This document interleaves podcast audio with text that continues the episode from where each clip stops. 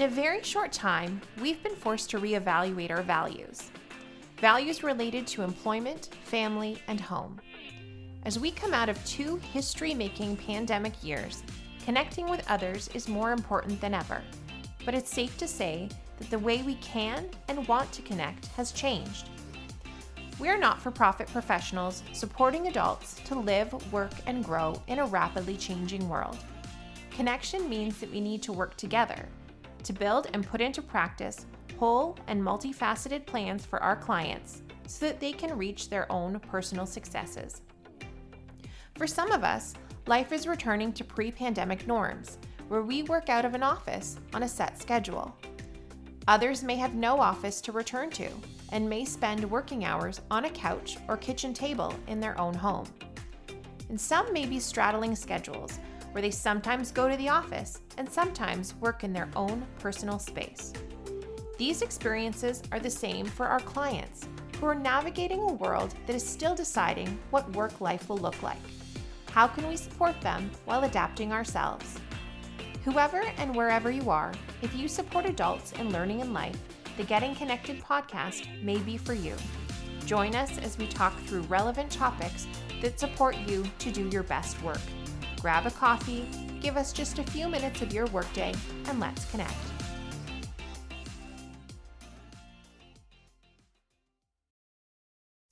Hey everyone, I'm Ashley Hoth Murray, and you are listening to the Getting Connected podcast.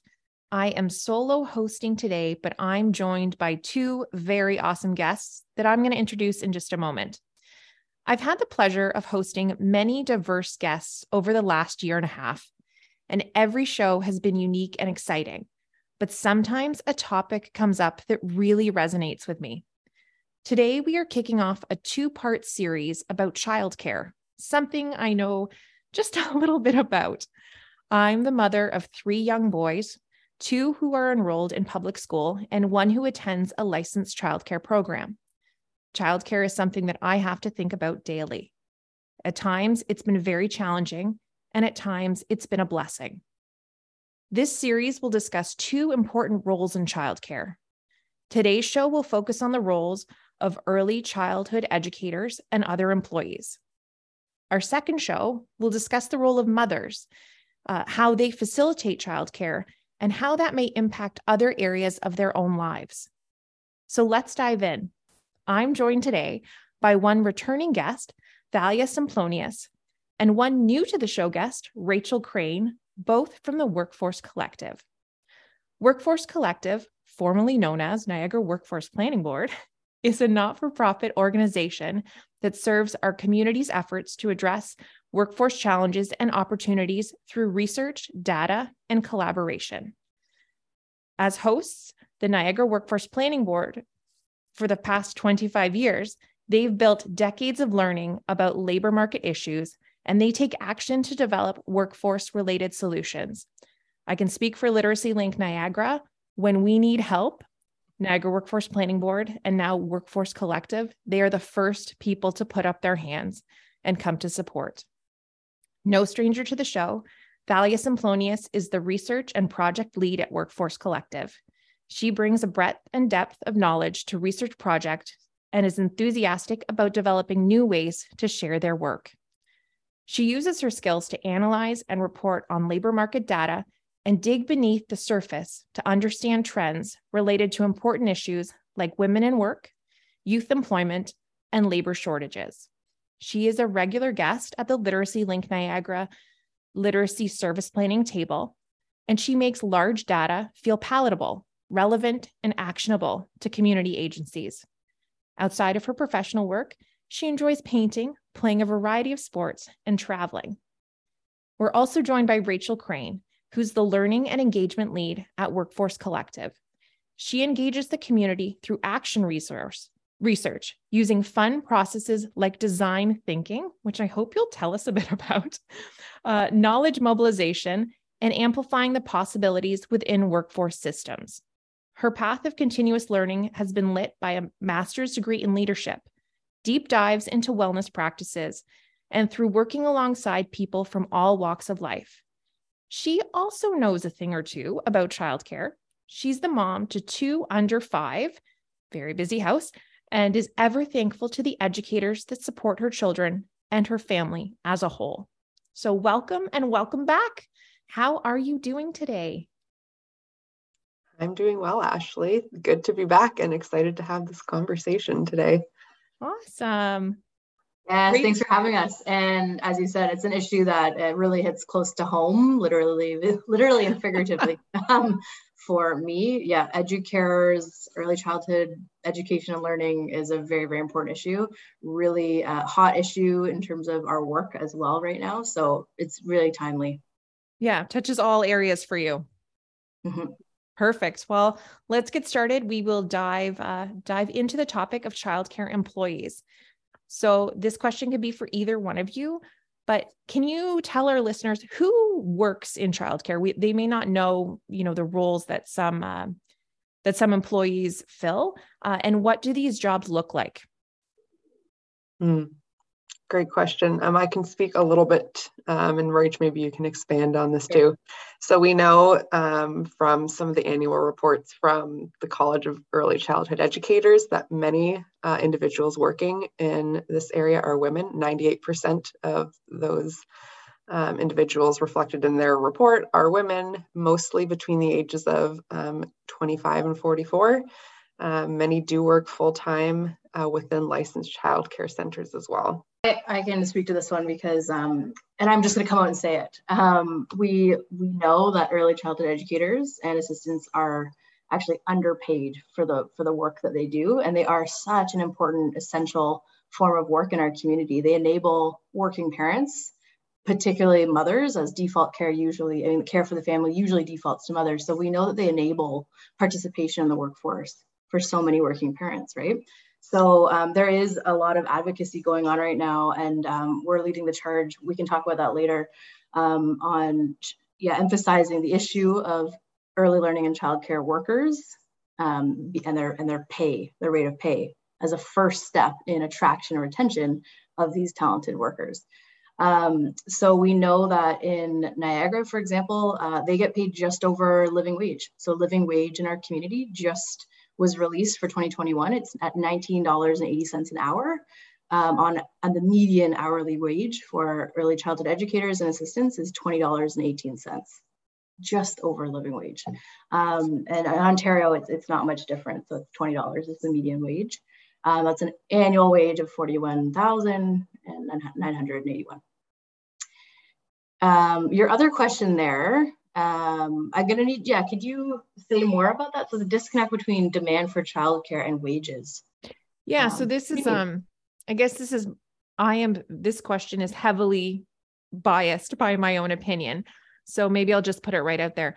Uh, I think, you know, you've summed it up, Rachel, that we're paying people $20 an hour that we so heavily rely on to then go on and and do our own work.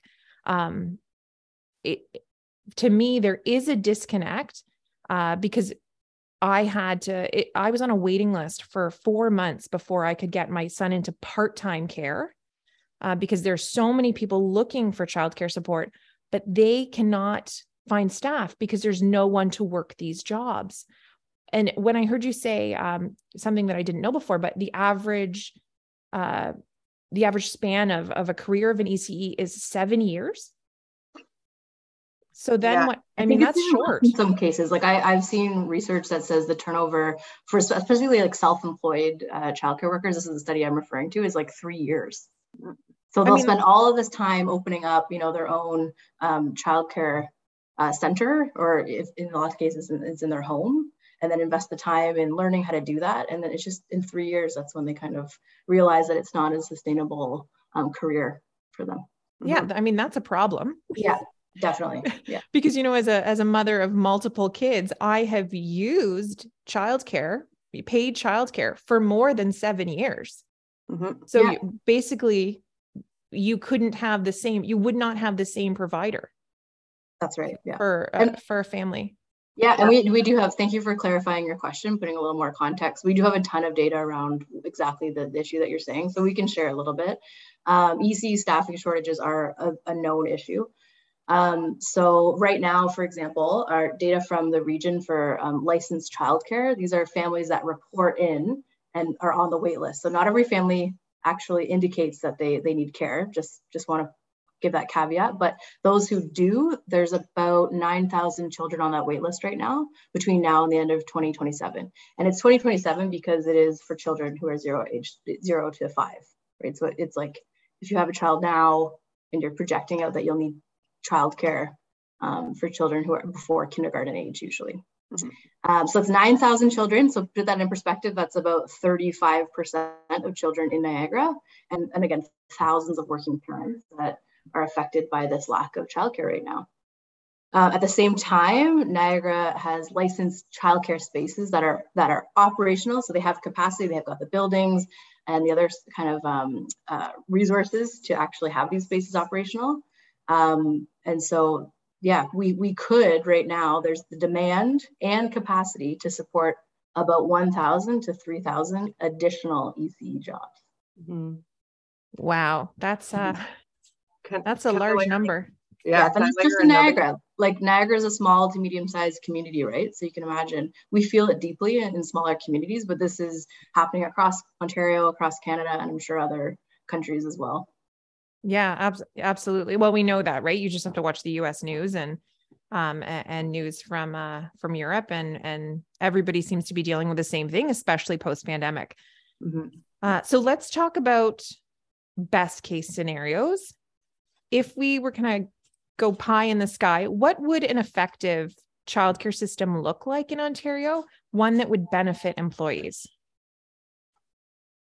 Mm, I can kind of continue rolling with this. I, I, again, this is a topic that really excites me, but we need to pay people more. So best case scenario, uh, we do have some uh, some really good models. So for example, I referenced full uh, uh, kindergarten, full day kindergarten or FDK, um, was an intervention in the system in Ontario that was public, so government funded. Um, they said school boards, you're going to have full day kindergarten now, and then they're they're paying um, folks who work in those positions, uh, for example, kindergarten teachers, at a really really decent wage, and there's quality working conditions, um, professional learning environments, and it's a valued career. So um, kindergarten teachers earn an average salary of closer to 43.75 an hour. It's almost double. Um, and I have I have a lot of sister-in-laws, and a lot of them are teachers in the public school boards. And one of them um, just recently taught uh, in kindergarten and says, you know what, ECEs or designated ECEs, as they're called in that system, are they're doing the same kind of work as as that person as a as a kindergarten teacher. So um, they're all they all need to be valued, you know, professionals, and that would be best case scenarios if we could redesign the childcare system, we would have the, the workforce um, that can sustain it. Uh, also, I'll say too, um, from an economic point of view, that full day kindergarten resulted in a boost of million, billions of dollars to Ontario's and Canada's uh, economy in GDP. Um, same thing happened in, in Quebec. So when they're rolling out these universal childcare systems, um, there is the return investment. So we have all the kind of economic models and data to, to prove that. So um, yeah, paying ELCC workers more equals better care, better access, equals boost to economy. It's kind of that. it, it can be that linear. Um, so I think that we have some models that that we can point to to prove that. And um, best case scenario, we would we would rally behind an ELCC workforce strategy. Mm-hmm. I think on to that, Rachel. So prior work, work that's looked at, you know, outcomes of ECE program graduates um, and where people go to work after. Many do work within a related field um, afterwards, but a challenge of not staying in the field is the low rate of pay um, and employers not having the ability to pay more, right? So getting people into the program, but also then retaining individuals in EC ECE work um, is a big challenge. So again, as Rachel said, wage enhancements might be one of the key issues to help attract and also retain individuals into this work, ensuring they have employment that supports them in their life. Um, expanding opportunities to like professional learning opportunities is also key to, you know, strengthening and increasing the workforce there. And I think letting people know that we do need more individuals in this area of work. Like when we look at job posting data, um, like last year, between August 21 and July 2022, we saw just under 250 job posts. So I don't I don't know if it's understood that you know we have this big gap in you know supply and demand for individuals in this area. Unless you're a parent that needs to find it. Exactly. and then you know there's a gap. And no, yeah. Or you're the childcare uh, center operator who's trying to staff right these positions. Yeah. They know. Yeah, Absolutely. We've been around, if we've been around tables. context. Yeah. Yeah. But otherwise, Um, yeah. Oh, I also just want to amplify quickly the Ontario Coalition for Better Childcare right now has this campaign that really is around better pay for ELCC workers. So they recommend the wage floor, like its starting salary at $25 an hour. Um, and then obviously increases from there based on experience and, and time in the career. Um, but that would be, again, best case scenario. I think that would be a place to start if we can, again, rally around that pay. Of course, everything else involving decent work comes comes as well but at very least we need to pay them more. I have uh, another friend of a friend who is loves her job as an ECE and is within a school board. Um, so has you know one of those better paying jobs, but she's a, a single mom. She also is a server at a restaurant on the side because she has to, because she doesn't want to leave the job, but she has to have another another job to supplement the income. And she has uh, two young kids as well, so she's juggling like a ton just to do the work that she loves and it shouldn't be that it shouldn't be that she's faced with that you know decision of should i go to costco and make $25 an hour or do i do this professional career that i've studied to do that i love to do yeah we shouldn't have to make people choose Yeah, absolutely. I, I can speak to that as well. I have a very good friend who um he he, he which is kind of an anomaly as we've heard. Uh Mhm.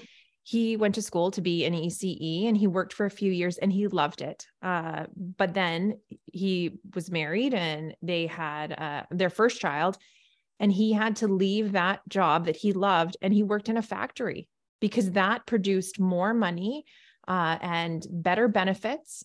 And that was the only way that he felt that he could give his family a, a more solid foundation. Uh, flash forward, here we are now, um, and his wife is uh, her career has taken off a little bit more, and they've got a little bit more um, room.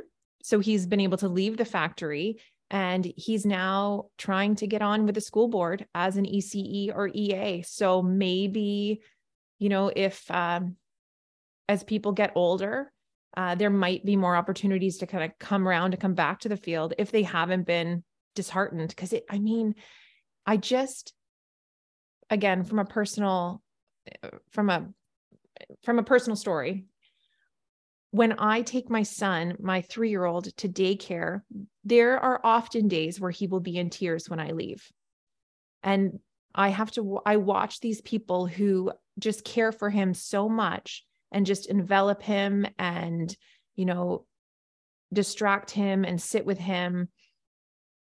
They, to me, I just could not imagine my life without them right now uh, because I need them professionally and I also need them personally they allow me to have that that break to have my own identity um and uh and i trust them. And it's it's amazing that we pay such a low wage yet we put so much trust in these people.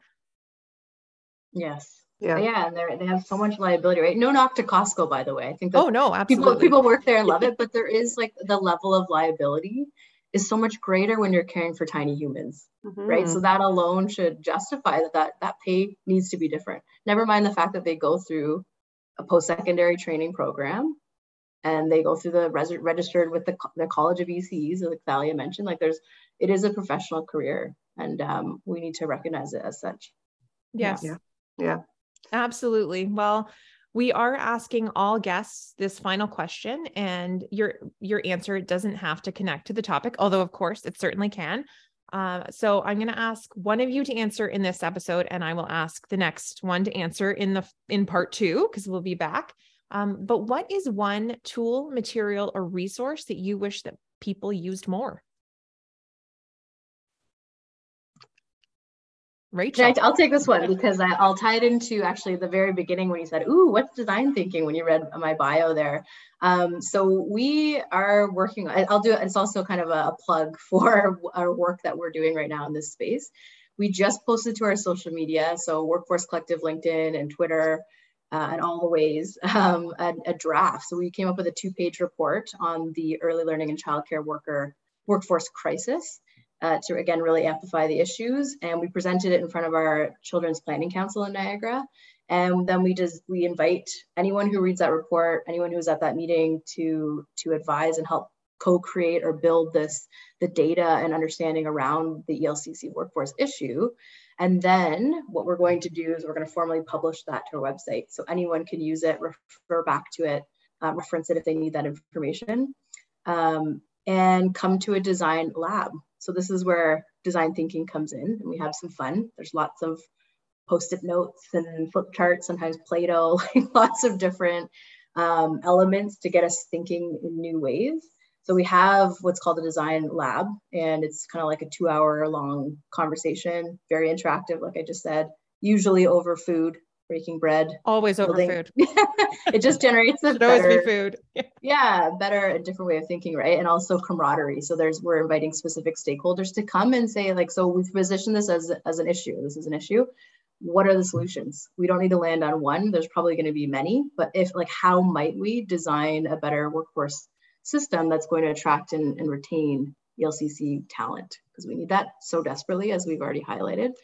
Um, or else we might not have an economy. It sounds kind of blunt, but it is like caring the caring economy. People who work in education, healthcare, social services are like the underpin and enable the rest of our economy to work, right? So we're looking at childcare as just one of those elements. Um, and then, yeah, we're applying some design thinking tools around it to, to see if we can arrive at some different solutions and, and tackle this together in community. Very cool. I love like the collaborative nature of that. Um, I think that's where you you see opportunities rather than problems mm-hmm. um, by getting together and just it's very you know open um, we used to call it something similar open space facilitation was really exactly. big. Yeah. Uh, it follows the same kind of principles. Totally. Yeah. Yeah. 10 years ago. And you would just walk out just feeling like you had all of these potential directions. Yeah. And yeah. you could pivot. Very cool. Well, I thank you both for joining us today as we talk about the role uh, of ECEs uh, in in the economy and in, in our communities. And we will be back next in two weeks uh, after the show airs with part two. So thanks for joining us and thanks for listening, listener. We look forward to getting connected next time.